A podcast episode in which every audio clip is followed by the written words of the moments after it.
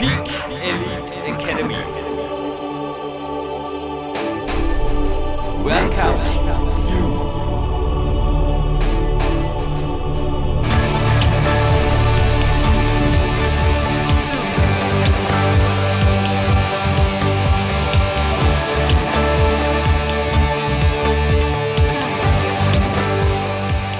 Bevor diese ganz besondere PowerQuest.cc Perle gleich startet, begrüßt Jürgen Reissi live on tape aus dem PowerQuest.cc Studio in Dormen mit einer absoluten Spezialankündigung. Wir haben ein neues Seminar und alle, die die Sendung 400 gehört haben, können jetzt auch vielleicht schon ahnen, worum es geht, aber dass es so schnell geht, ich hätte es nicht einmal selber für möglich gehalten, aber der Herr, der es ermöglicht hat, ist jetzt am Telefon, Herr Berend Breitenstein. Hallo in der Sendung, Wahnsinn.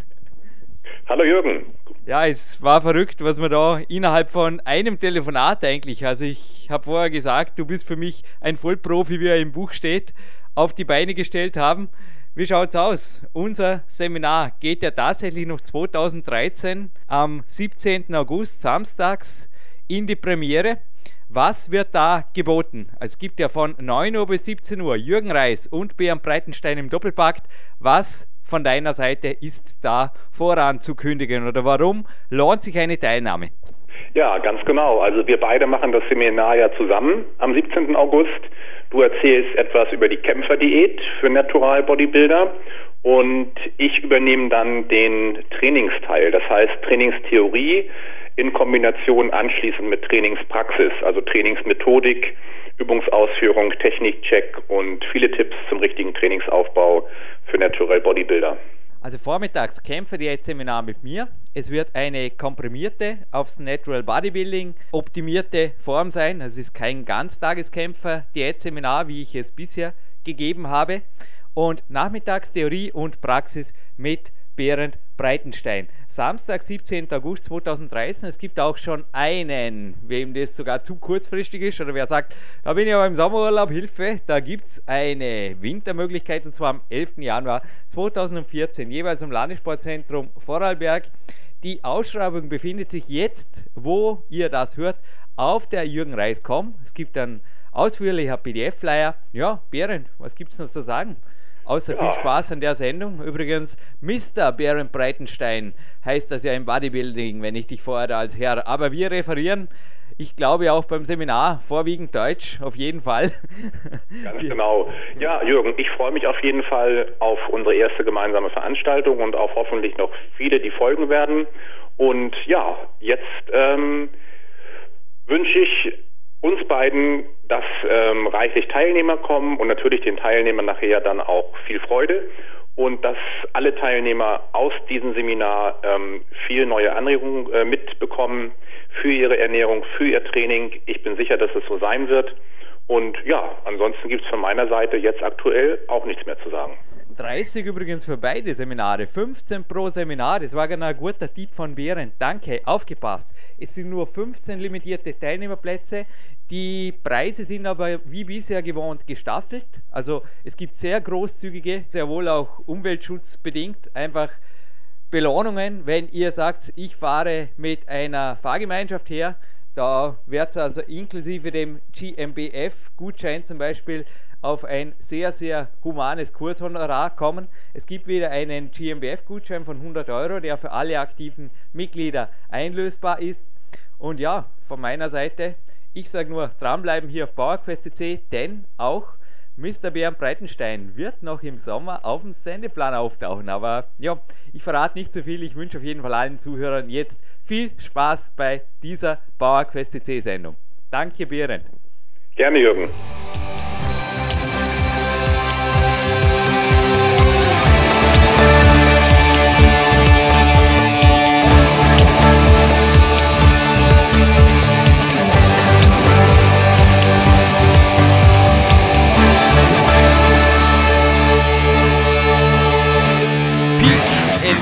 Academy. www.powerquest.cc PowerQuest.cc, der kostenlose Kraftsport-Podcast für alle, die fit werden und bleiben. Präsentiert von Jürgen Reissi, Dominik Feischl und peakprinzip.com. Jürgen Reissi begrüßt Sie live on tape für PowerQuest.cc, den größten Kraftsport- und heute wieder einmal Bodybuilding-Podcast Europas. Und es ist mir eine Ehre, nach der Premierensendung im Februar, jetzt im Juni, das zweite Interview mit Dr. Andreas Müller präsentieren zu dürfen. Und jener Mann, der mir heute das Du angeboten hat, bin wirklich sehr, sehr stolz und wesentlich mehr Titel als Namen hat, ist jetzt am Telefon. Hallo Andreas. Hallo Jürgen, grüß dich. Ja, eine Frage gleich vorab, die letztens auch nicht ganz geklärt wurde. Also ich habe einfach gesagt, ich will noch ein Interview mit dir, weil es haben sich etliche Vertiefungsfragen bei mir ergeben. Ich konnte mich nicht satt hören an diesem super Interview, das Dominik mit dir geführt hat. Worin hast du deinen Doktor? Man könnte zwar meinen, du hast Medizin auch nebenher mitstudiert, aber worin genau hast du deine Doktorandenarbeiten abgeliefert, erfolgreich? Ja, ich bin so typischer Fall eines Quereinsteigers. Ich bin an sich Diplomlehrer für Biologie und Chemie, habe dieses Studium 1986 in der DDR abgeschlossen und habe dann nach der politischen Wende im Jahr 2000 ungefähr dann nochmal einen Doktor in Sportwissenschaft in Angriff genommen. Das heißt, also ich habe zunächst mein Ergänzungsstudium an der Technischen Universität in Chemnitz im Fachbereich Sportwissenschaft absolviert und dann nach diesen 2 Jahren angefangen zu promovieren. Das heißt, ich bin Doktor der Philosophie im Bereich Sportwissenschaft seit 2003.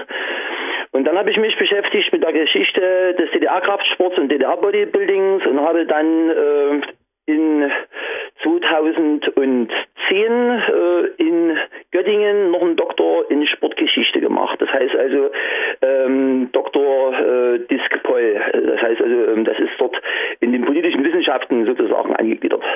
Lernen gehört nicht nur bei mir, sondern vor allem auch bei dir, glaube ich, zu einem Lebensinhalt, oder? Kann man das so sagen? Ja, das ist einfach mit angefallen, weil ich mich nun seit 38 Jahren mit Kraftsport und Bodybuilding beschäftige.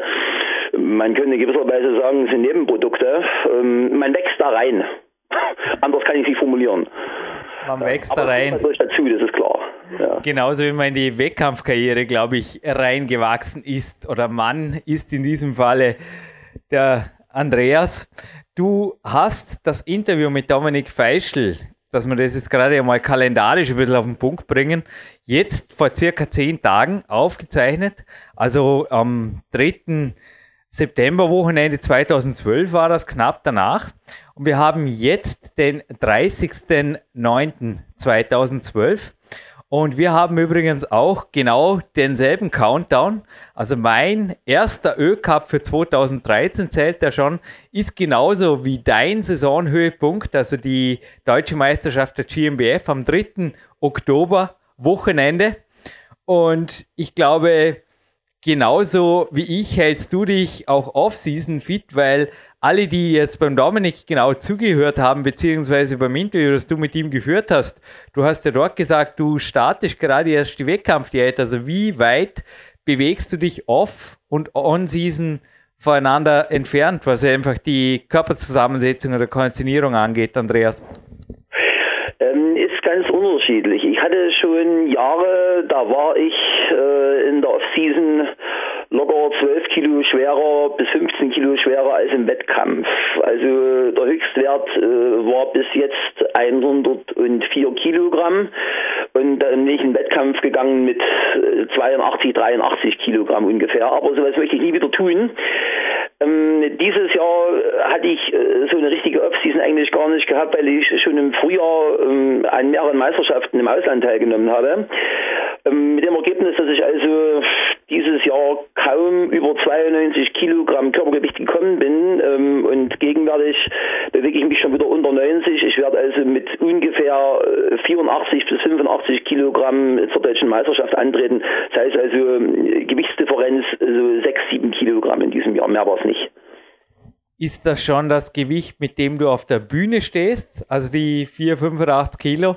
Bist du da schon dehydriert oder ist das noch das Einwaagegewicht oder wie sagt man auch im Bodybuilding? Sorry, ich bin ein Bodybuilding-Podcast-Moderator, aber selber natürlich kein Bodybuilder. Ja, also dehydriert sollte man eigentlich nie sein. Ein festen Ball ist ein bisschen besser definiert, denn dehydriert zu sein ist ziemlich gefährlich aus gesundheitlicher Sicht. Aber diese 84 bis 85 Kilogramm, das sollen faktisch das Bühnengewicht sein, ja. Mhm. Genau, momentan bin ich eben so bei 87, 88 Kilogramm. Wie groß bist du genau, wenn ich fragen darf? 1,78 Meter. 1,78 Meter, das haben alle Bodybuilder noch die Daten bekommen. Machst du eigentlich jetzt, also ich glaube damals, wir kommen gleich zu deiner Geschichte, also damals in der DDR war das vermutlich ohnehin mehr als ein Luxus, Körperfettanalysen oder Körperfettmessanalysen zu machen. Ich weiß nicht, wie habt ihr das damals gemacht? Habt ihr einen Oberarm gezwickt oder irgendwas? Aber machst du jetzt Körperfettanalysen oder achtest du darauf oder gehst du dann am Spiegel? Ich gehe in den Spiegel, genau wie in der DDR. Weil auf der Bühne kommt auch niemand mit einem Fettkaliber. Ja, das zählt nicht. Ich richte mich wirklich nach dem Spiegel. Ja. Ja, ich werde auch immer wieder nach Körperfettwerten natürlich gefragt und bei mir ist das auch ein Nebenprodukt, genauso wie es bei euch vermutlich damals einfach nur ein Nebenprodukt war des harten Trainings, von dem du ja berichtet hast. Denn 6-mal pro Woche 3 bis 4 Trainingsstunden. Ja, dass da einfach ein ordentlicher, trainierter und auch athletischer Körper dabei rauskommt, das kann sich jeder eigentlich leicht ausmalen, oder? Ja, unter Umständen ein Übertrainierter. Das war eben das Problem, was ich damals hatte. Diese Zusammenhänge zwischen dem Anabolika-Konsum da und dem Bodybuilding teilweise weit verbreitet war und ist und den trainingsmethodischen Konsequenzen, diesen Zusammenhang hat damals noch niemand so richtig erklärt. Das ist mir erst später richtig klar geworden. Ja, also 3 bis 4 Mal in der Woche Training ist normalerweise für einen Natural Bodybuilder in der Wettkampfsaison, in der Vorbereitungssaison vollkommen ausreichend, selbst in der Wettkampfsaison durchaus noch machbar. Wie mehr muss es gar nicht sein. Ja, ich gebe dir recht, ich habe in der Jugend, wir haben eine sehr ähnliche Vergangenheit, Andreas. Auch nichts vom Wort Übertraining gehört. Wir haben Gott sei Dank weitestgehend mit dem eigenen Körpergewicht trainiert, somit auch hielt sich eigentlich der Schaden dahingehend in Grenzen, dass einfach die Leistung dann irgendwann nicht mehr wirklich weiter wollte und ich dann festgestellt habe, dass ab und zu ein Ruhetag mich nicht schwächer, sondern stärker macht. Ja, aber ja, das sind auch, glaube ich, so eigendidaktische Erfahrungen, die auch ihr damals in der Trainingsgruppe gemacht habt, oder? Oh ja, durchaus. Also mich haben damals vor allen Dingen einige ziemlich offene Veröffentlichungen aus der Tschechoslowakei darauf gebracht, dass ich da offenbar zu viel des Guten tue. Deshalb habe ich heute noch diese Verbindung in die Tschechische Republik zu Dr. Ludwig Nosek zum Beispiel, von dem ich also ungeheuer viel halte, weil er damals schon darauf hingewiesen hat, dass also ein 6-maliges Training pro Woche für einen Bodybuilder nicht unbedingt zum besseren Erfolg führt. Dennoch war in meinen Augen, und davon schreibst du eben auch in einer sehr, sehr interessanten Kolumne auf der Homepage der GMBF, das Wissen an sich vorhanden und alles, was dann nachkam, nach dem Fall der Mauer, ja nicht unbedingt das Ei des Kolumbus. Also ich kann mich auch erinnern, dass ich dann so mit den Anfängen meines Sportklettergeschehens, also das war so mit 17, 18 habe ich im Bücherregal meines Vaters, der Sport studiert hat, ein Buch gefunden, das nannte sich Trainingslehre. Und das war interessanterweise aus der DDR. Und ich habe in diesem Buch so gut wie alles gefunden, das mir eigentlich einmal eine Basis, eine sportartübergreifende Basis für den Kraftsport geliefert hat, wo man dann ungefähr denken konnte, so könnte es gehen. Und ich habe mir jetzt wirklich auch die letzten Tage gedacht, wenn natürlich gerade Kraftsport oder Handelssport wie bei euch anstand, ja, das Wissen war ja an sich da, oder? Genauso wie du es gesagt hast, dass auch, also ich habe überhaupt das Gefühl, dir hat die DDR ganz gut gefallen, oder? Ich meine, die Ernährung war okay, das Essen war da, die Werte waren teilweise einfach, aber sie waren realistisch oder wertvoll, lebenswert. Also gib ruhig mal ein Statement zu der damaligen Zeit. Ich glaube, dir, also du bist gut damit klargekommen, oder? Naja, es war durchwachsen, sagen wir es mal so. Wer in der DDR mit offenen Augen durchs Leben gegangen ist, der hatte durchaus auch Reibungspunkte. Die gab es auf alle Fälle. Vor allen Dingen aus politischer Sicht, weil die Bemühungen, Menschen da in eine sehr eng gefasste politische Richtung zu drängen, doch auf alle Fälle da waren. Ich muss überlegen, ich war ja auch Lehrer für Biologie und Chemie, aber trotzdem Lehrer. Ich sollte ja im Grunde genommen Erziehung vermitteln und bin darüber hinaus natürlich auch selber erzogen worden oder sollte erzogen werden, sagen wir es mal besser so.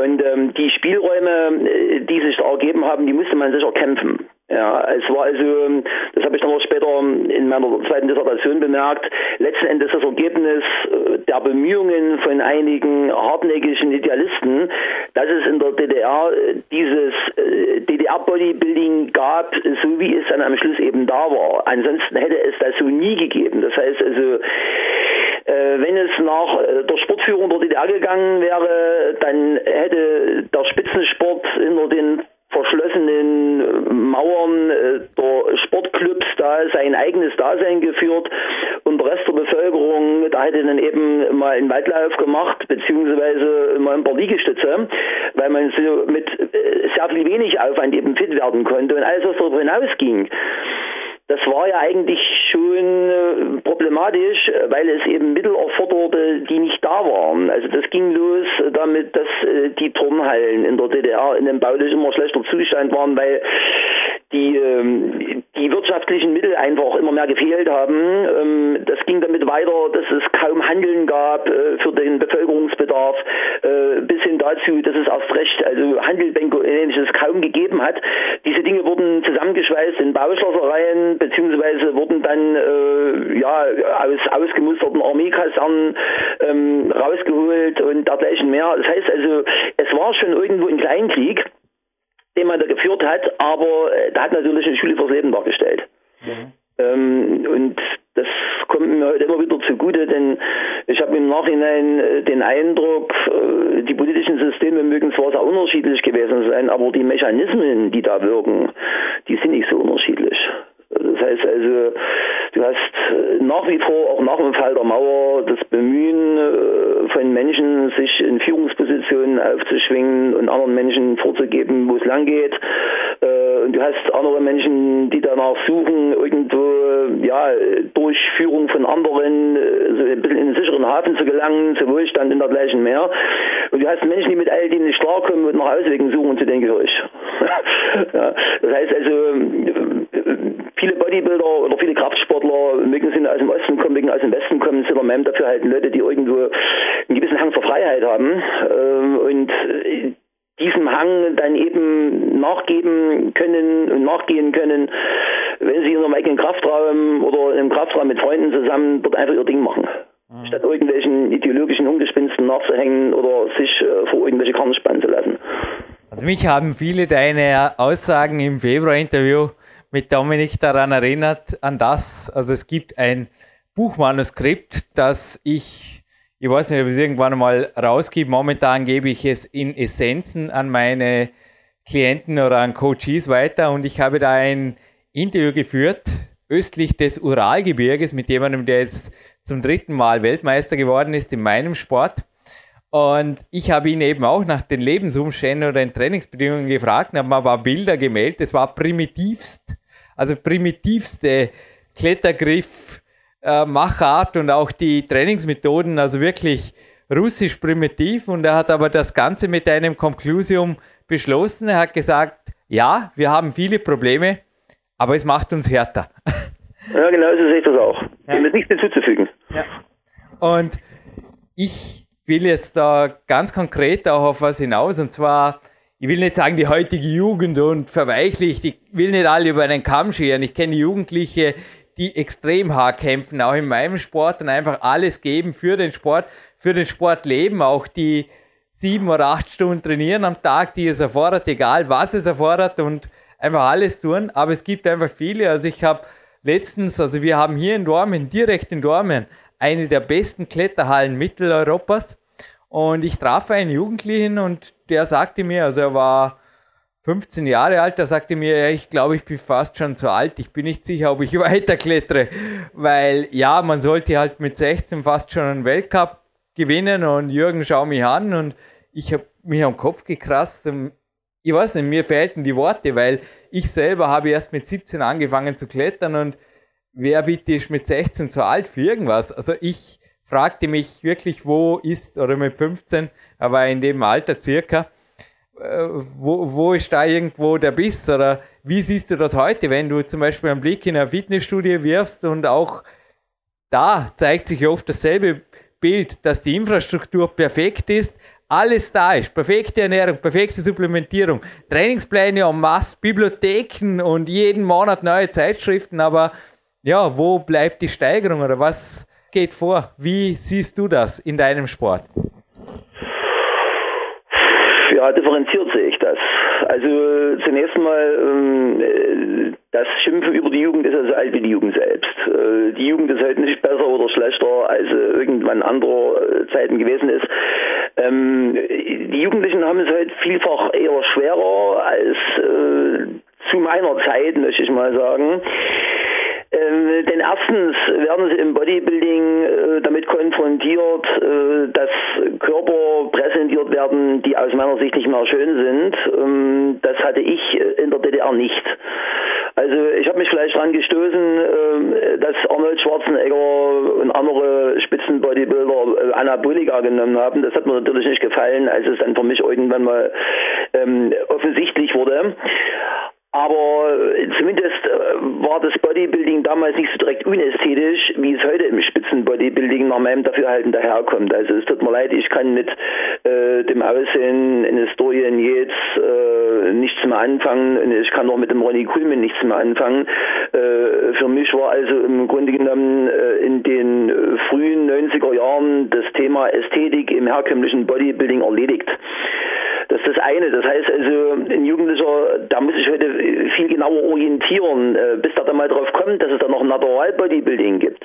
Und dass es im Natural Bodybuilding dann vielleicht auch andere Kriterien und Bewertungsmaßstäbe geben sollte, zumindest für einen persönlich. Wenn es um die Frage geht, wie viel ist denn erreichbar und wie viel will ich denn erreichen? Das ist eben ein Problem, was es so vor 20, vor 30 oder vor 35 Jahren noch nicht gegeben hat. Insofern, wie gesagt, ich wiederhole mich, haben Jugendliche heute oftmals schwerer als früher. Sie haben es auch schwerer dahingehend, dass sie nicht zu wenig Ratschläge haben, sondern zu viel. Und dann erstmal ordnen müssen. Damit werde ich immer wieder konfrontiert, wenn ich zum Beispiel beim Deutschen Fitnesslehrerverband meine Seminare halte. Eine unglaubliche Verwirrung. Ja, und da rauszukommen, das halte ich für problematisch, insbesondere wenn man eben nicht auf eigene Erfahrungen zurückgreifen kann, die die alten Bodybuilder ja schon haben.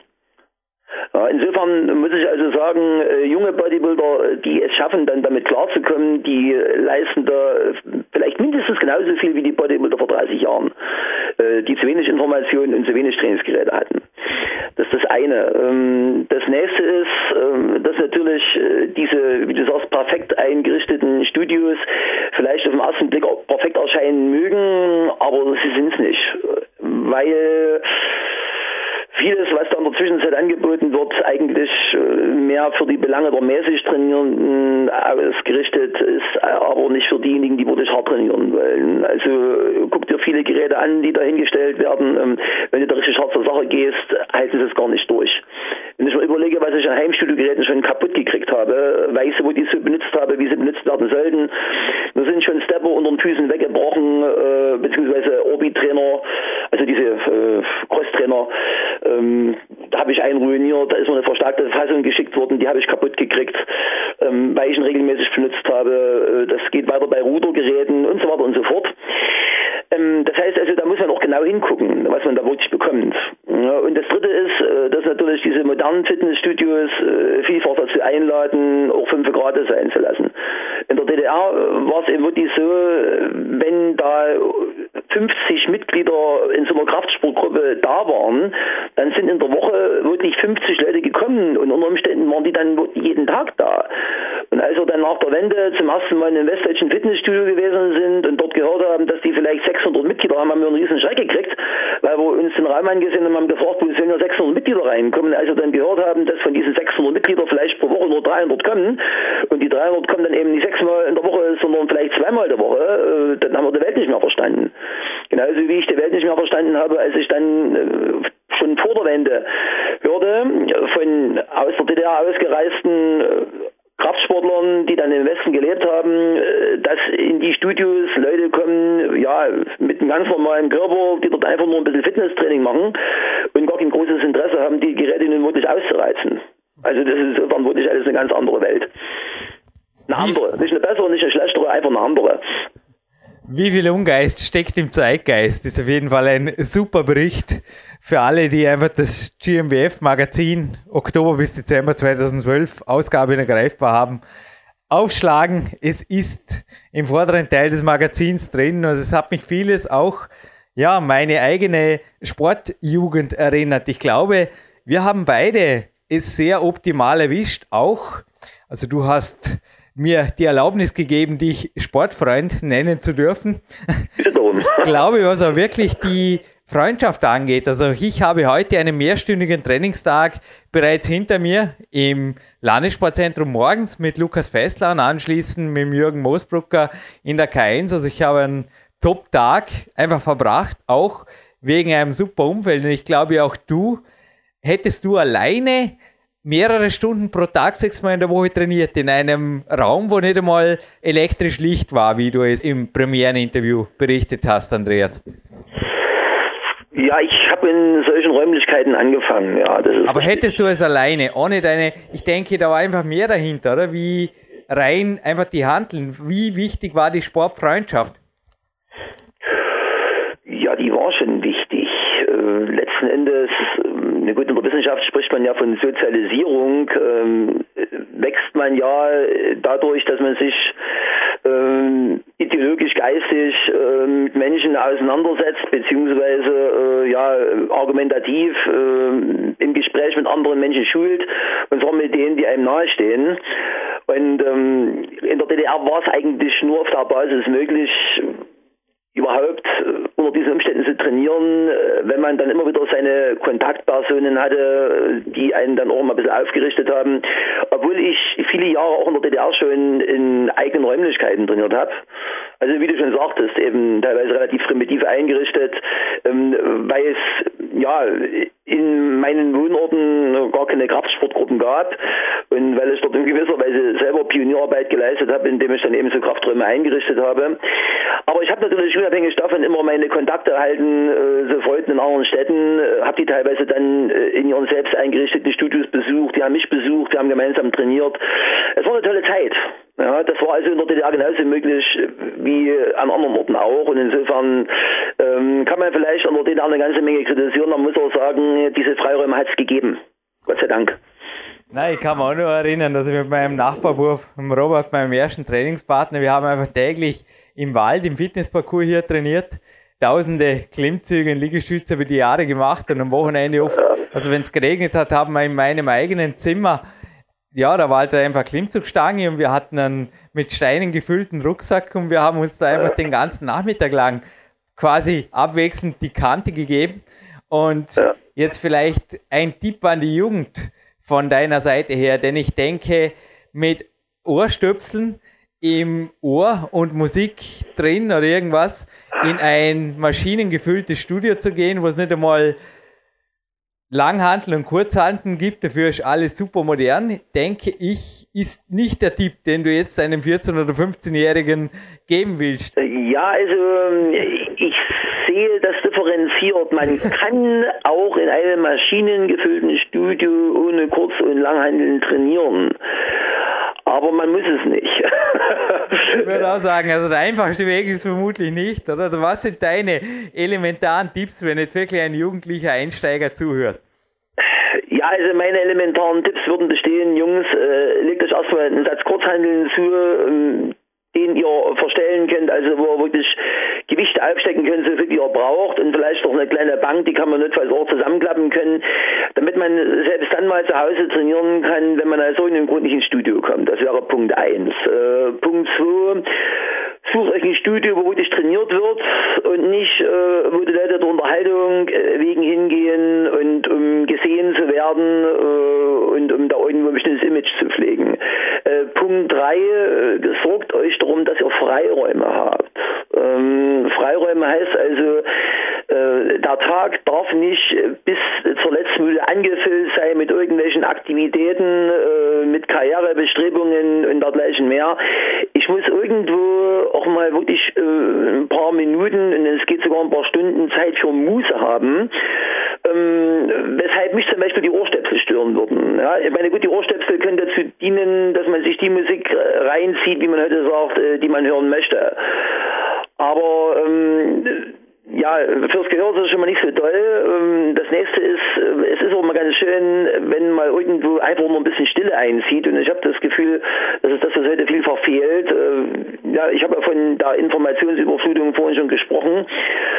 Ja, und der letzte Punkt wäre eben der, sucht euch Kontakte zu den Leuten, die dort sind, wo ihr hin wollt.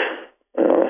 Mir hat mein alter DDR-Kraftsportler gesagt, der zu meinen Vorbildern zählte, Hans Löwe, na, du bist doch mal um uns rumgeschlichen wie so ein Jagdhund. Ich habe das schon bemerkt. Ja, und das ist eigentlich der Punkt. Ja, wenn ich ein bestimmtes Ziel habe, dann orientiere ich mich an den Leuten, die dort sind, wo ich mein Ziel finde. Nichts gegen Ohrstöpsel. Ich persönlich liebe meine Ohrstöpsel beim Morgenlauf. Da kann ich mir Podcasts hören. Aber Asche auf mein Haupt, wenn sie mich zum Beispiel von den Zurufen meiner Trainingspartner ablenken würden. Also da ziehe ich viel mehr Musik draus, ja, oder richtig positive Musik. Die kann im Hintergrund laufen, die höre ich dann gar nicht. Ja, ja, okay, genau. Das ist meine Einstellung dazu. Aber zu dir und dem Ungeist, Zeitgeist. Du hast da eben geschrieben, dass du bei einer Geburtstagsparty das Buffet verschmäht hast und die Gastgeberins Geburtstagskind dich quasi darauf angesprochen hat, warum, und du eben gesagt hast, du bist in der Wettkampfvorbereitung und sie nur gemeint hat, es gibt Dinge, die ändern sich nie. Mir ist da heute in der Kletterhalle ganz was Ähnliches passiert. Ich habe eine Jugendliebe getroffen und sie hat ohne Worte, also sie hat mich einfach angeschaut, genau mit dem Blick, und ja, du hast vorher gesagt, viele Leute haben sich auch nach dem Mauerfall, oder besser gesagt, du hast es auch hier in der Kolumne geschrieben, vor allem für die Karriere, für den Kapitalismus, für andere Werte entschieden als den Sport, und du bist einfach eisern dabei geblieben. Wie kannst du jetzt damit umgehen? Und jetzt kann natürlich auch deine Worte jetzt auch wieder in Form von Langfristmotivation für Einsteiger. Ich glaube, es kann auch für ein gesamtes Leben einfach sehr wertvoll sein, bei einfachen, aber klaren Werten, den Sport integrierenden Werten zu bleiben, oder Andreas? Sehe ich das richtig? Da muss ich ein bisschen ausholen, erstmal drüber nachdenken. Sagen wir es mal so, dieser Mauerfall ist natürlich für 17 Millionen Ostdeutsche ein einschneidendes Erlebnis gewesen, denn es hat sich von heute auf morgen alles geändert. Und für viele Menschen hat sich da wirklich die Frage nach der Orientierung neu gestellt. Das heißt, also es hat sich erstmal die Frage gestellt, was will ich denn im Leben überhaupt? Wo will ich denn überhaupt hin? Falls ich überhaupt mir schon mal die Frage konkret gestellt habe, wo ich eigentlich hin will, denn es gibt dann offensichtlich eine ganze Reihe von Menschen, die sich einfach immer nur irgendwie treiben lassen. Und wenn jemand damit glücklich ist, dann warum nicht? Ja, ich muss auch dazu sagen, für mich persönlich ist der Sport eigentlich niemals in dem Sinne Lebensinhalt gewesen, sondern Lebensbereicherung. Das heißt also nicht unbedingt nur Selbstzweck, sondern mitunter einfach auch nur ganz profaner Zweck. Ich sag's mal so ganz simpel. Ich habe mich angefangen für Kraftsport zu interessieren, weil man vom Kraftsport Kraft bekommt. Das ist ja nicht so fern, ja, wenn man sich die Bezeichnung Kraftsport anhört. Und ich konnte mit Kraft immer was anfangen. Ja, ich bin ein Arbeiterkind und unter Arbeiterkindern ging es unter Herz zur Sache. Ich habe das immer wieder im Leben erfahren, dass jemand, der in der Lage ist, Widerständen, ja auch Widerstand entgegenzusetzen, damit unter ganz gut fährt, weil er nicht gleich umkippt.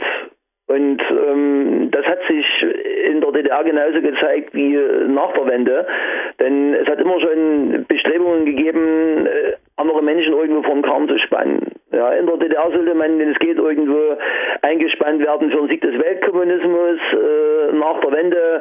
Da gab es dann plötzlich alle möglichen Firmen, die eigene Arbeitskraft gebraucht haben, um dann eben die Firmenziele zu erreichen, mit dem Ergebnis, dass sich also Leute bis heute regelrecht tot arbeiten.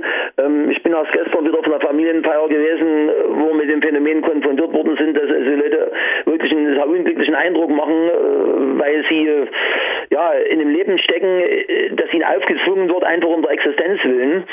Und ich bin ganz froh, dass ich das eigentlich immer irgendwo vermeiden konnte. Und da hat mir der Sport ganz wesentlich dabei geholfen. Das heißt also, wer sich mit dem Training irgendwo eine Sphäre bewahrt, wo er selbst Herr der Dinge ist, da wird wahrscheinlich dann sehr sensibel dafür sein, solche Tendenzen zu bemerken, dass man ihm das eigene Leben aus der Hand nimmt. Und das ist eigentlich das Wertvolle an diesem ganzen Training, dass man irgendwo Herr seiner selbst bleibt.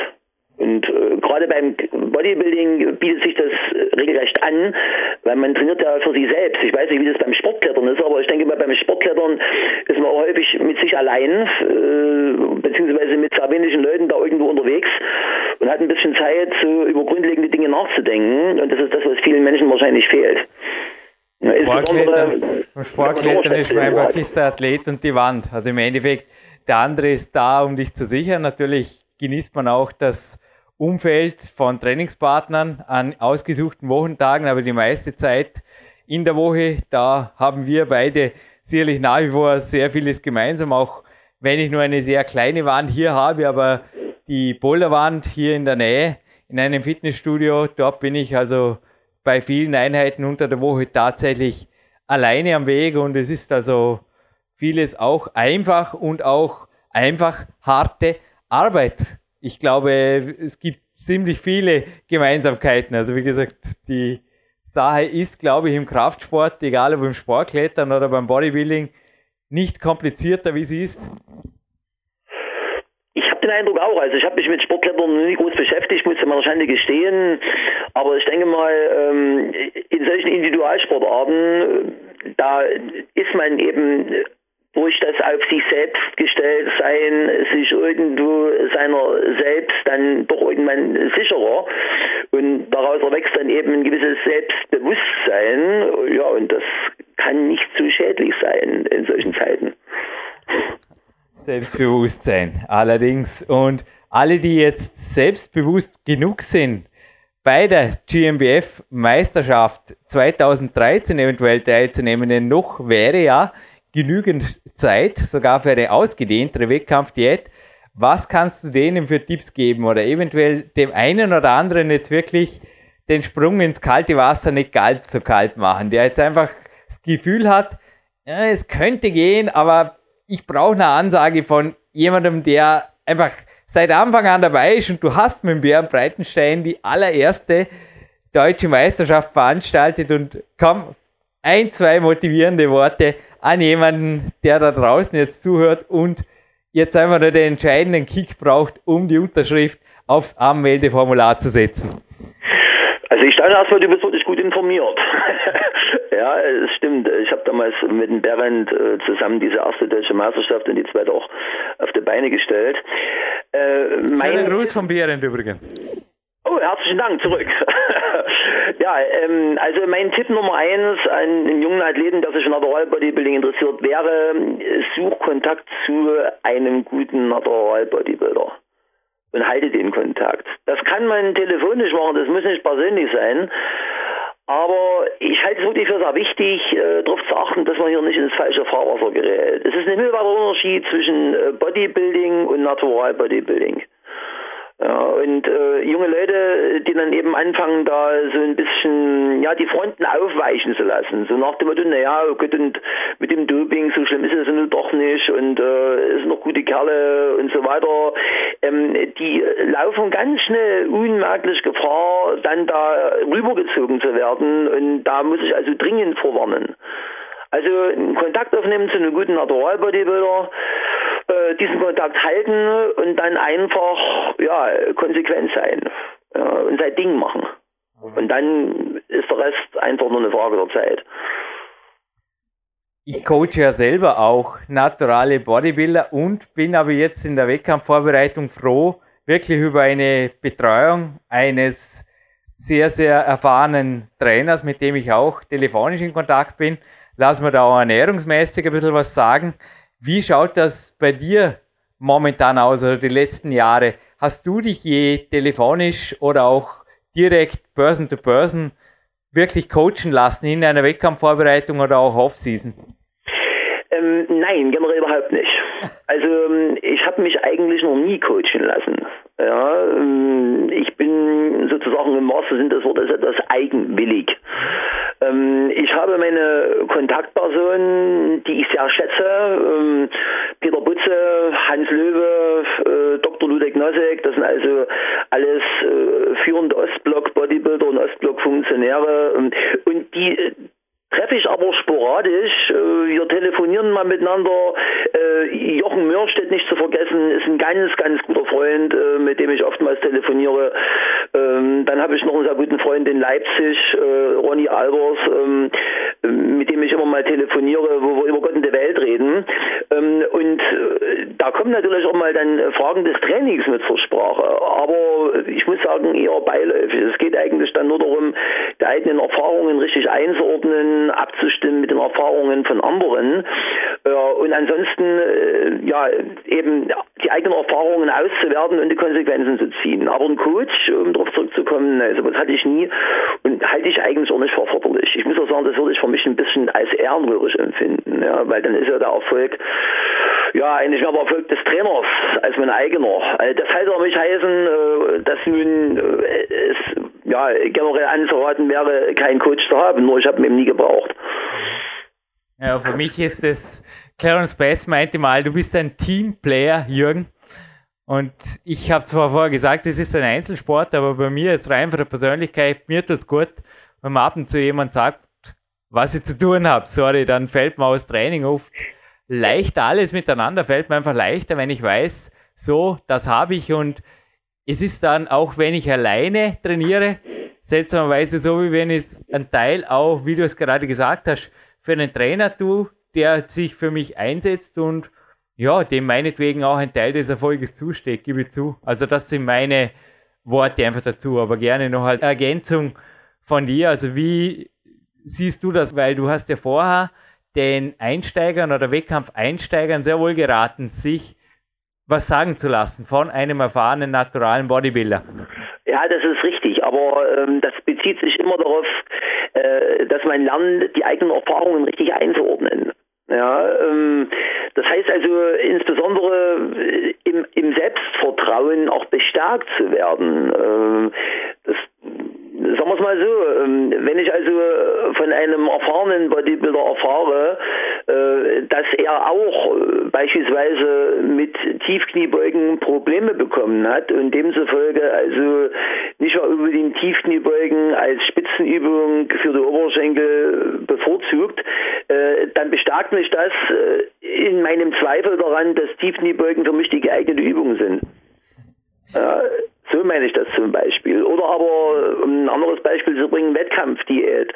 Wenn ich eben merke, dass ich im Verlauf von so einer Wettkampfdiät immer mehr Muskelmasse verliere und dann von einem erfahrenen Bodybuilder höre, dass er dann eben auch nach 4-5 Tagen Diät mal ein paar Tage einlegt, wo er mal ein bisschen mehr isst, um dann eben wieder die Glykogenvorräte aufzuladen, dann bestärkt mich das mit dem Eindruck, dass das offenbar die richtigere Variante ist.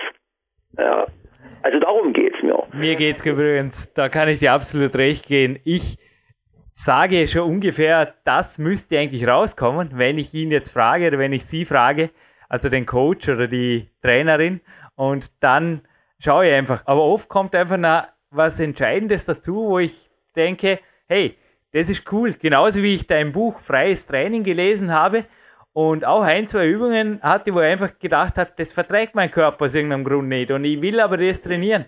Und ich habe dein Buch gelesen, natürlich habe ich auch die Körperkulturistik gelesen, aber mir hat speziell dein Freies Trainingsbuch sehr viel gegeben, denn ich habe da viele, viele Alternativübungen gefunden, die ich aber dann hinterher mit einem Sportphysiotherapeuten durchdiskutiert habe und dann die perfekte Übung gefunden habe. Aber es war interessant, dein Buch hat mir da auch in vielen nicht nur in Tiefkniebeugen, die ich ohnehin jetzt nie wirklich forciert habe als Sportkletterer, aber in anderen Übungen Horizonte geöffnet? Ja, ich wird langsam bewusst, also, dass die Bücher, die ich schreibe, auch gelesen werden. Ich muss aufpassen, was ich schreibe. Ja, das ist schön. Also es freut mich, das zu hören. Darum kann es eigentlich auch noch gehen. Ja? Hilfe zur Selbsthilfe. Ja. Alles andere lehne ich eigentlich auch ab. Ja? Man muss selber laufen lernen. Ja? Alles andere ist letzten Endes irgendwo ja, eine Krücke. Und mit Krücken kann man gehen, aber nicht sehr gut. Was mich interessiert hätte, du hast ja letztens die Ernährung natürlich sehr, sehr detailliert hier auf den Punkt gebracht und du hast aber eben was ganz Interessantes gesagt. Thema Ladetage. Bei mir ist es definitiv so, dass es ja ein bisschen übertrieben habe. Ich habe jetzt eine Knieverletzung gehabt und bin eine Spur sogar in ein Übertraining vom Oberkörper reingeschlittert und habe ein bisschen eine Muskelmasse verloren und habe jetzt bereits den zweiten, also Kämpferdiät 3 Ladetag nenne ich das momentan, also ist bei mir über 5000 Kalorien mit 55 Kilo oder fast 6000 doch recht happig, wie da geladen wird. Aber ich brauche das einfach auch, weil ich einen sehr, sehr raschen Stoffwechsel habe. Wie gehst du da vor mit Ladetagen? Weil ich denke, das ist natürlich so individuell, wie es nur individuell sein kann. Ja, das ist richtig. Also bei mir läuft das im Allgemeinen so ab, dass ich Mittwoch oder spätestens Donnerstag vor dem Wettkampf den letzten Trainingstag für den Oberkörper einlege. Beine im Allgemeinen schon am Beginn der letzten Trainingswoche zum letzten Mal trainiere, also Sonntag, Montag, allerspätestens Dienstag vor dem Wettkampf wird das letzte Mal Beine trainiert. So, und dann fange ich, ja, Mittwochabend, Donnerstag etwa an zu laden, wobei ich eben ein bisschen darauf achten muss, was ich vertrage und was nicht, denn mit Fruchtsäure muss ich ein bisschen aufpassen, seitdem ich vor Jahren ein Problem mit Neurodermitis gekriegt habe, aber das habe ich inzwischen Gott sei Dank im Griff. Und dann, ja, geht das eben mehr oder weniger bis zum Samstag früh. Samstag ist dann im allgemeinen Wettkampf durch. Das heißt also, dann zähle ich zwar keine Kalorien, aber grob geschätzt komme ich da schon mal pro Tag ungefähr auf 3000 Kilokalorien, die ich dann auflade. Ja. In Form von Kohlenhydraten, hauptsächlich Reis. Wie gesagt, mit Früchten muss ich ein bisschen aufpassen. Salz natürlich reduzieren, das ist klar. Ganz problematisch ist der Flüssigkeitshaushalt. Da neige ich inzwischen auch dazu, keine Exzesse mehr zu praktizieren. Ich habe das vor einem Jahr mal ausprobiert, dass man dann wirklich 24 Stunden kaum noch was trinkt. Aber erstens ist es nicht gesund und zum Zweiten bringt es auch nicht allzu viel. Also es ist eine sehr sensible Sache. Ich kenne auch wirklich richtig gute Bodybuilder, die den Flüssigkeitshaushalt überhaupt nicht mehr manipulieren vor einem Wettkampf und damit sehr gut fahren. Und ich liebäugle damit, das auch mal zu probieren. Denn ja, das sind alles mehr oder weniger so Glücksspiele, die man da praktiziert und hat eigentlich auch nicht mehr viel mit Sport zu tun, muss ich mal so ganz deutlich sagen.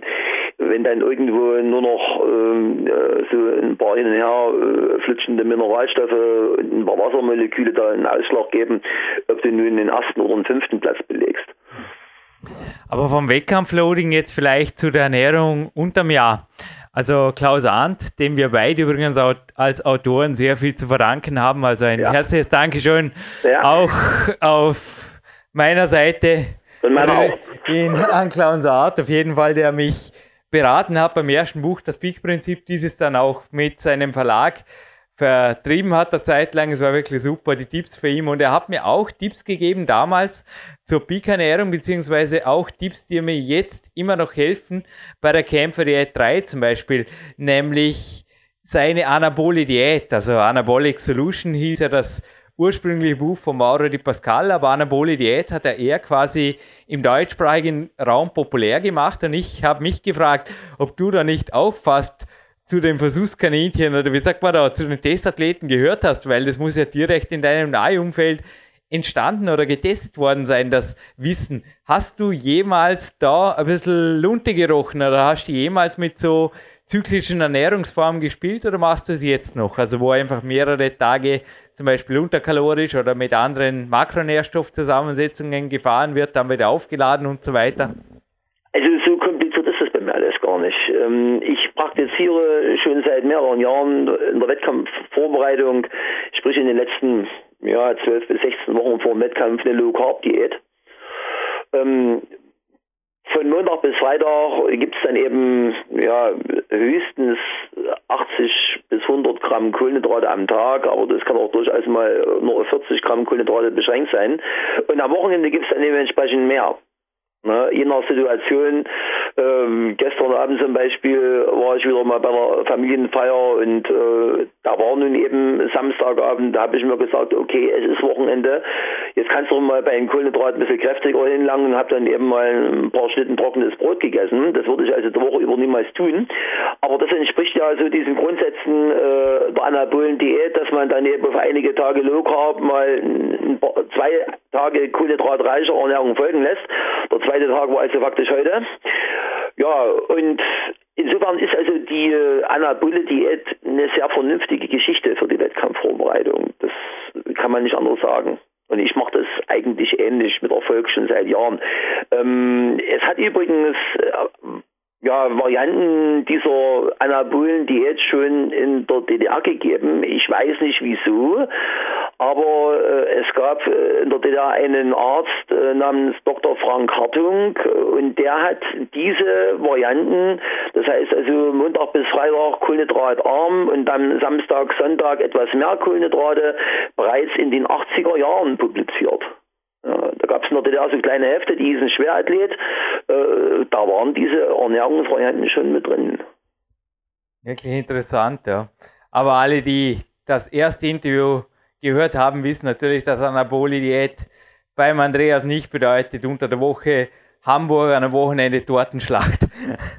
Nee, das hängt doch damit zusammen. Ich bin ja ohnehin Vegetarier. Ich weiß, wie gesagt, das haben wir alles im ersten Interview, haben das die Zuhörer natürlich auch schon gehört, dass das bei dir natürlich gesund abläuft und somit auch eine gesunde Geschichte abgibt, genauso wie bei mir, einfach Sport, ernährungsgerechte Lebensmittel. Ich glaube, das kann man so sehr wohl über einen Kamm scheren, auf dem Plan stehen und dann funzt die Sache auch in der Wettkampfvorbereitung.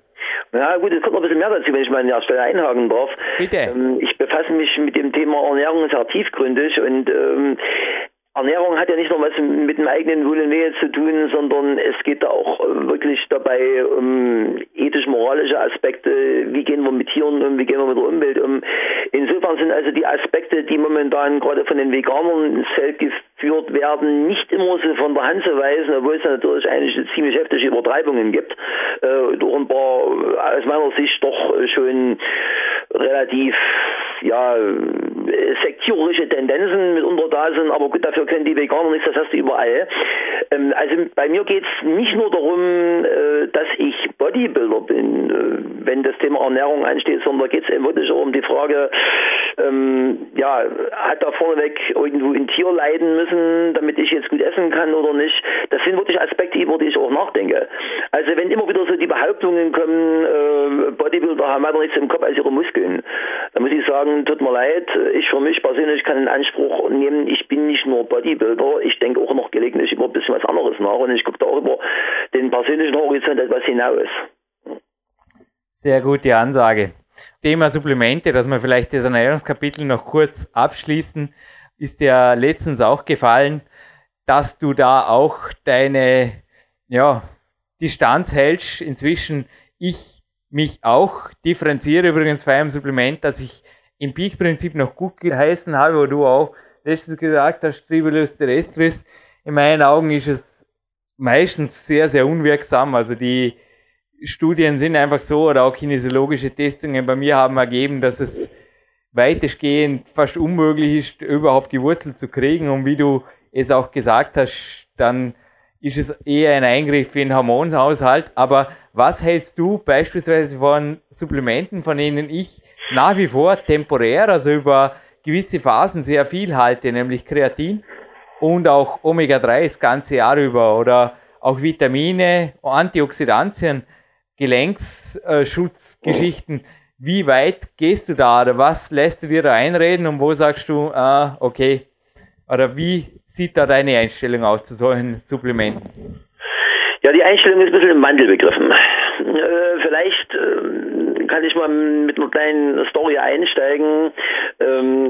Anfang der 90er Jahre war ich auf einer Landstraße unterwegs und habe einen Anhalter mitgenommen und da sah dann ein Proteinriegel in meinem Handschuhfach liegen und meinte dann, sowas wäre ihm zu unnatürlich, er würde also eine Leberwurstschnitte bevorzugen. Und ich erinnere mich dann an einen Ausspruch eines Ernährungswissenschaftlers, den ich dann in Leipzig ein paar Jahre später mal auf einem Podium sagen hörte, man hätte also Leberwurst analysiert in Bezug auf ihre Zusammensetzung, hätte alles darin gefunden, unter anderem auch Leber. Das heißt also, wenn heute jemand so diese Unterteilung aufmacht, hier sind die natürlichen Lebensmittel und da sind die unnatürlichen Supplements, dann hat das mit der Wirklichkeit nichts mehr zu tun. Heute wären also Supermarkt-Lebensmittel mehr oder weniger genauso unnatürlich, genauso technologisch verfremdet hergestellt wie Supplements auch. Die Frage ist dann eben nur, was habe ich am Ende in dem Lebensmittel, was ein Kunstprodukt ist, für Inhaltsstoffe und was habe ich in dem Supplement, was ein Kunstprodukt ist, für Inhaltsstoffe.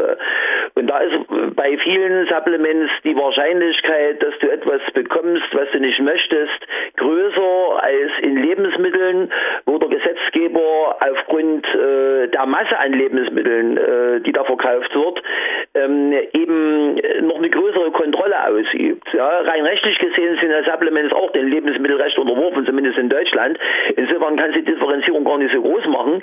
Nur diese in Form von Pulvern, Pillen oder sonstigen eher an Medikamenten erinnernden Darreichungsformen angebotenen Supplements, ja, die unterliegen eben vielfach nicht genau derselben strengen Kontrolle wie zum Beispiel Quark oder, um beim Beispiel von vorhin zu bleiben, Leberwurst. So, aber einige Supplements können durchaus wertvoll sein. Das muss ich inzwischen so deutlich sagen. Also nehmen wir ruhig mal mein konkretes Beispiel. Ich habe vor einigen Jahren dann eben die Diagnose gekriegt, Neurodermitis. So, man wollte mich sofort auf Cortison setzen. Ich habe Cortison sofort abgelehnt, weil mir die Nebenwirkungen klar waren. Habe mich schlau gemacht über ein paar naturheilkundliche Bücher. Habe dann eben festgestellt, probier mal aus, inwieweit das mit Milchprodukten zu tun hat. Habe die Milchprodukte weggelassen und kam zu dem Ergebnis, prima, wunderbar. Ich kann ohne Cortison existieren. Und das mache ich übrigens bis heute. Also für mich ist das Ganze kein Problem. Ich habe das wunderbar im Griff. Und wenn ich also sehe, was da rundherum gerade bei Neurodermitis sich so abspielt, da bin ich mitunter schockiert, ja, wie unglaublich die Lebensqualität von Leuten dadurch eingeschränkt ist, dass sie sich ständig mit dieser Krankheit rumschlagen. Das ist für mich kein Problem. Ich habe mich umgestellt auf Sojaprodukte. So, dann muss ich sagen, für Bodybuilder ist Eiweiß ja wichtig. Muss ich dir nicht erzählen, 1,5 bis 2 Gramm Eiweiß pro Kilogramm Körpergewicht und Tag brauchst du. Wenn du jetzt Sojabohnen dir vom Feld holen möchtest, das wirst du nicht hinkriegen. Ja, also wenn du dann sagst, du bist Vegetarier wie ich, also Fleisch und Wurst und sowas kommt schon mal nicht in Frage, ja, was bleibt denn da noch übrig? Soja-Eiweißpulver. Und das funktioniert, muss ich sagen, wunderbar, weil wir diese Soja-Supplemente haben. Insofern muss ich sagen, sind also Supplemente erstmal eine gute Geschichte, weil sie einige Probleme, die unsere moderne Ernährung verursachen, eben auf der anderen Seite wieder auffangen können. Aber auch hier muss ich dann eben konkret sehen, was ich bekomme. Ja, es ist ein Unterschied, ob ich mir ein Supplement wie zum Beispiel ein Soja-Eiweißpulver von einem Markenhersteller hole, der für Qualität birgt und dann unter Umständen noch seine Produkte testen lässt durch die Sporthochschule Köln und seine Produkte in die Kölner Liste aufnehmen lässt. Oder der aus dem Ausland kommt, über eine dubiose Internetseite da seine Produkte präsentiert und das Ganze dann mit der Post schickt, ohne dass du weißt, was du bekommst. Das heißt also letzten Endes, Supplemente können okay sein, wenn sie einer vernünftigen lebensmittelrechtlichen Kontrolle unterliegen und der Hersteller im Prinzip mit seinem Namen für sein Produkt bürgt.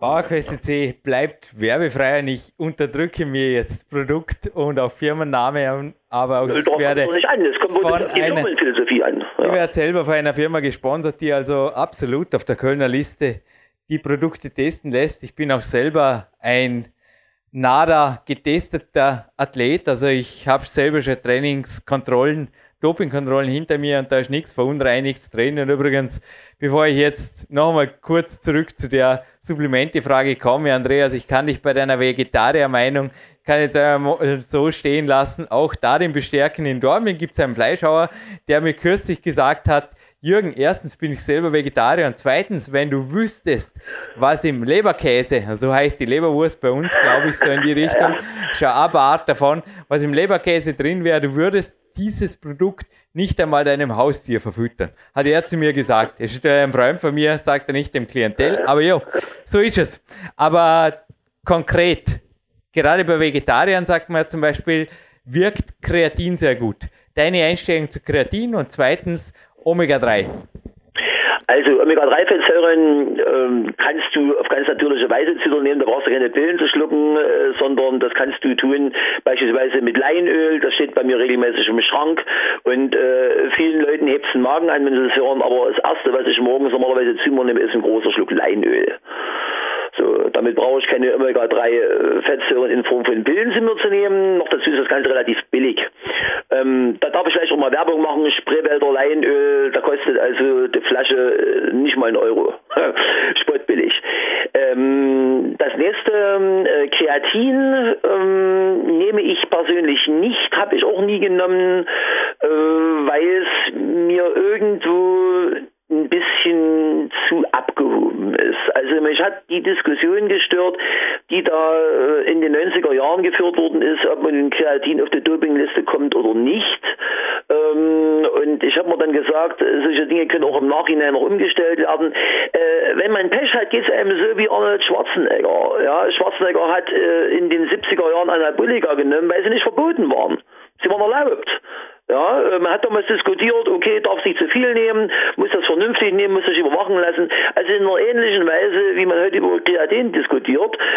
Und irgendwann plötzlich tauchten Anabolika beim IOC auf der Verbotsliste auf und irgendwann taucht es auch im Bodybuilding auf der Verbotsliste auf. Und im Nachhinein stand Schwarzenegger dann plötzlich als ein Dopingsünder da, obwohl vorneweg in Verbindung mit Anabolika eigentlich von Doping die Rede war. So, und dasselbe könnte theoretisch mal mit Kreatin passieren. Das kann man nicht unbedingt ausschließen. Ja. Deshalb ist mir das irgendwo erstmal ein Problem. Zum Zweiten kommt dazu, also insbesondere bei Kreatin rate ich wirklich zu sehr sorgfältiger Auswahl. Wenn es jemand nehmen möchte, sucht euch einen seriösen Anbieter. Denn das weiß man ja durch entsprechende Untersuchungen, nirgendwo gibt es dann mehr, in Anführungszeichen, Verunreinigungen mit Anabolika wie bei Kreatinprodukten. Weil sie alle auf den Markt gebracht haben, jeder da irgendwo in der Lage ist, da ein bisschen was zusammen zu mixen, mixt halt ein Kreatinpräparat und da wird es also wirklich kritisch.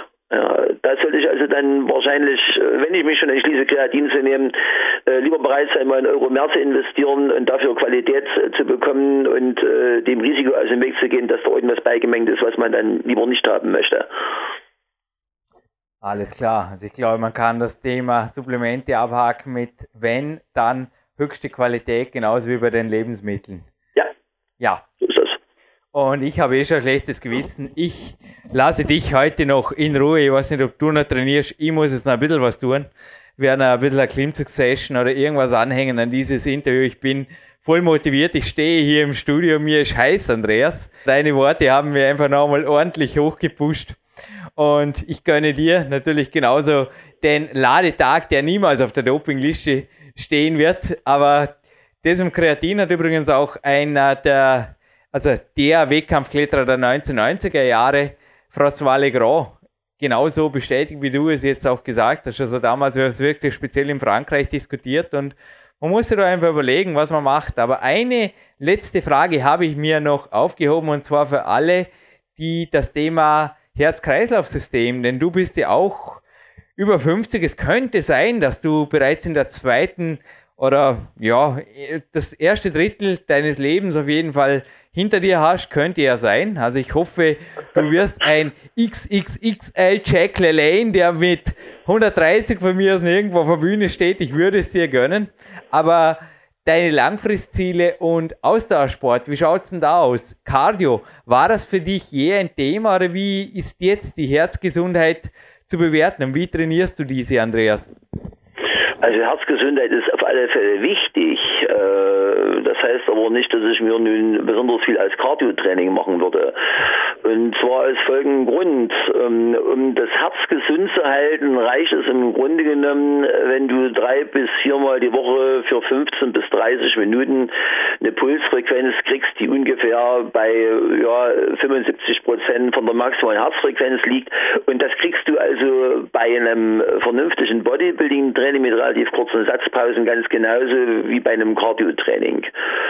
Zum Zweiten weiß man in der Zwischenzeit, dass die wesentliche Gefährdung für die Herzgesundheit gar nicht so sehr jetzt von mangelndem Cardio-Training ausgeht, sondern von einer größeren Fettansammlung im Bauchbereich. Also man kennt ja inzwischen diese Adipokine, diese Botenstoffe, die insbesondere vom Bauchfett aus dann in die Blutgefäße gelangen und die lösen ja dort dann diese Kleinstverletzungen und diese Entzündungen aus, die dann eben den Nährboden für die Arteriosklerose bilden.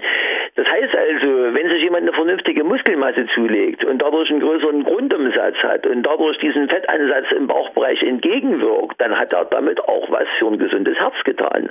Das heißt, also ich muss nicht unbedingt Cardio-Training machen, sondern ich kann durch ein vernünftiges Muskelaufbautraining oder wie du, durch ein vernünftiges Klettertraining, was dann ebenfalls einen Fettansatz entgegenwirkt, genauso viel für die Herzgesundheit tun, als wenn ich da jeden Tag hier mit dem Hund durch die Gegend renne oder stundenlang im Park die Wege blockiere.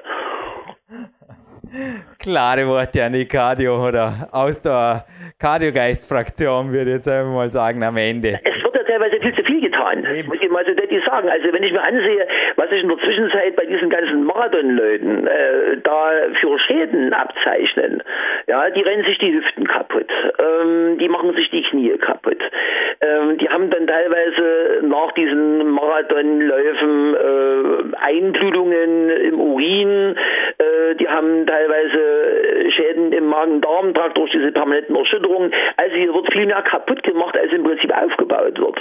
Das ist ein ziemlicher Wahnsinn, von dem natürlich auch jede Menge Leute profitieren. Ich habe erst gestern wieder einen Radiobericht gehört, was für eine mächtige Industrie in der Zwischenzeit an diesen ganzen Volksläufen dranhängt, die dann natürlich alle mächtig Geld verdienen und deshalb gehe ich da ein bisschen ideologisch auf Abstand. Dochner, eine fast letzte Frage. Thema Verletzungen. Gab es da eh was bei dir oder wie gehst du damit um? Das ist ein Thema, auf alle Fälle. Also rein sportwissenschaftlich muss man unterscheiden zwischen Sportschäden und diesen unmittelbaren dramatischen Einwirkungen, also den Sportunfällen. Sportunfälle kenne ich eigentlich aus meiner eigenen Laufbahn so gut wie überhaupt nicht. Was jetzt Verschleißerscheinungen angeht, habe ich meine Erfahrung gemacht und zwar schon vor 15 Jahren ungefähr ging das los. Bei mir speziell war es zunächst mal der rechte Ellbogen, der zum Problem wurde. Ich habe also eine Übung nach der anderen in Frage stellen müssen. Zunächst mal vorgebeugtes Rudern, dann Nackendrücken, dann Klimmzüge, schließlich sogar das Langhantelbankdrücken, weil ich gemerkt habe, dass es mein rechter Ellbogen nicht mehr verträgt, wenn ich dann mit 140 Kilo beim Bankdrücken meine Serien gemacht habe. Das habe ich in den Griff gekriegt, indem ich dann anfing, mein Training vermehrt Kurzhanteln einzuschwenken. Kurzhanteln halte ich also insofern für eine wunderbare Angelegenheit, viel besser als Langhanteln, was die Gelenkverträglichkeit angeht, bei gleicher Effektivität, mitunter sogar bei größerer Effektivität. Ähnliche Probleme hatte ich dann mit den Kniebeugen. Ich gehöre also zu denjenigen, die durchaus da mit ordentlich Gewicht trainieren konnten. In meinen Spitzenzeiten habe ich also mit 180 Kilo 9 Kniebeugen geschafft. Ich habe auch mal mit 150 Kilo 25 Kniebeugen gemacht. Das war eine Wette, das habe ich einmal gemacht, dann nie wieder, weil ich eine Woche Muskelkater hatte. Aber ich nehme von solchen Sachen heute auch Abstand, weil ich eben merke, dass meine Knie für Kniebeugen nicht unbedingt gemacht sind. Das habe ich ja vorhin schon mal anklingen lassen.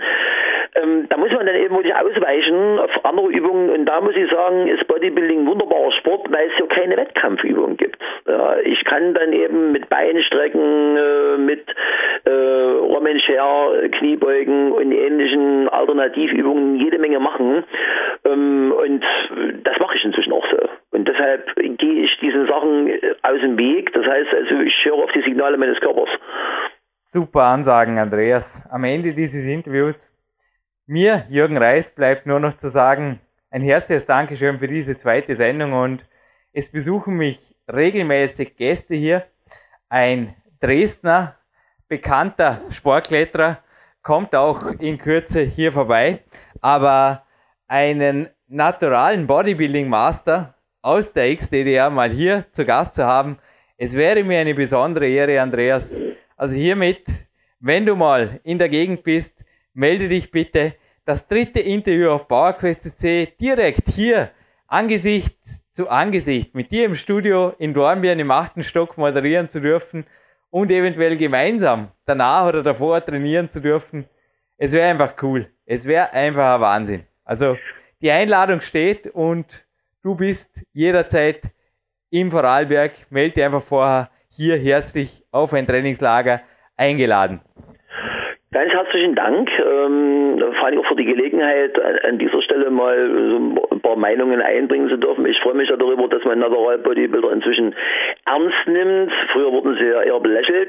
Ich komme drauf zurück, nehme dich beim Wort. Vielen Dank.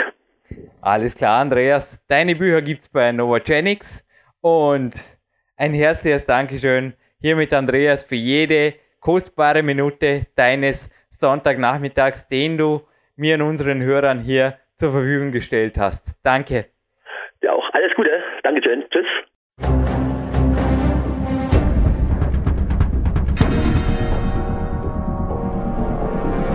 Alle Fitness-Bestseller der Peak-Trilogie, kostenlose Newsberichte und weitere Podcasts von PowerQuest.cc sowie Trainingssoftware, Supplemente und Trainingsausrüstung, Personal Coachings, Seminare, Workshops und mehr. Jetzt direkt im Internet auf www.peakprinzip.com oder www.jürgenreis.com.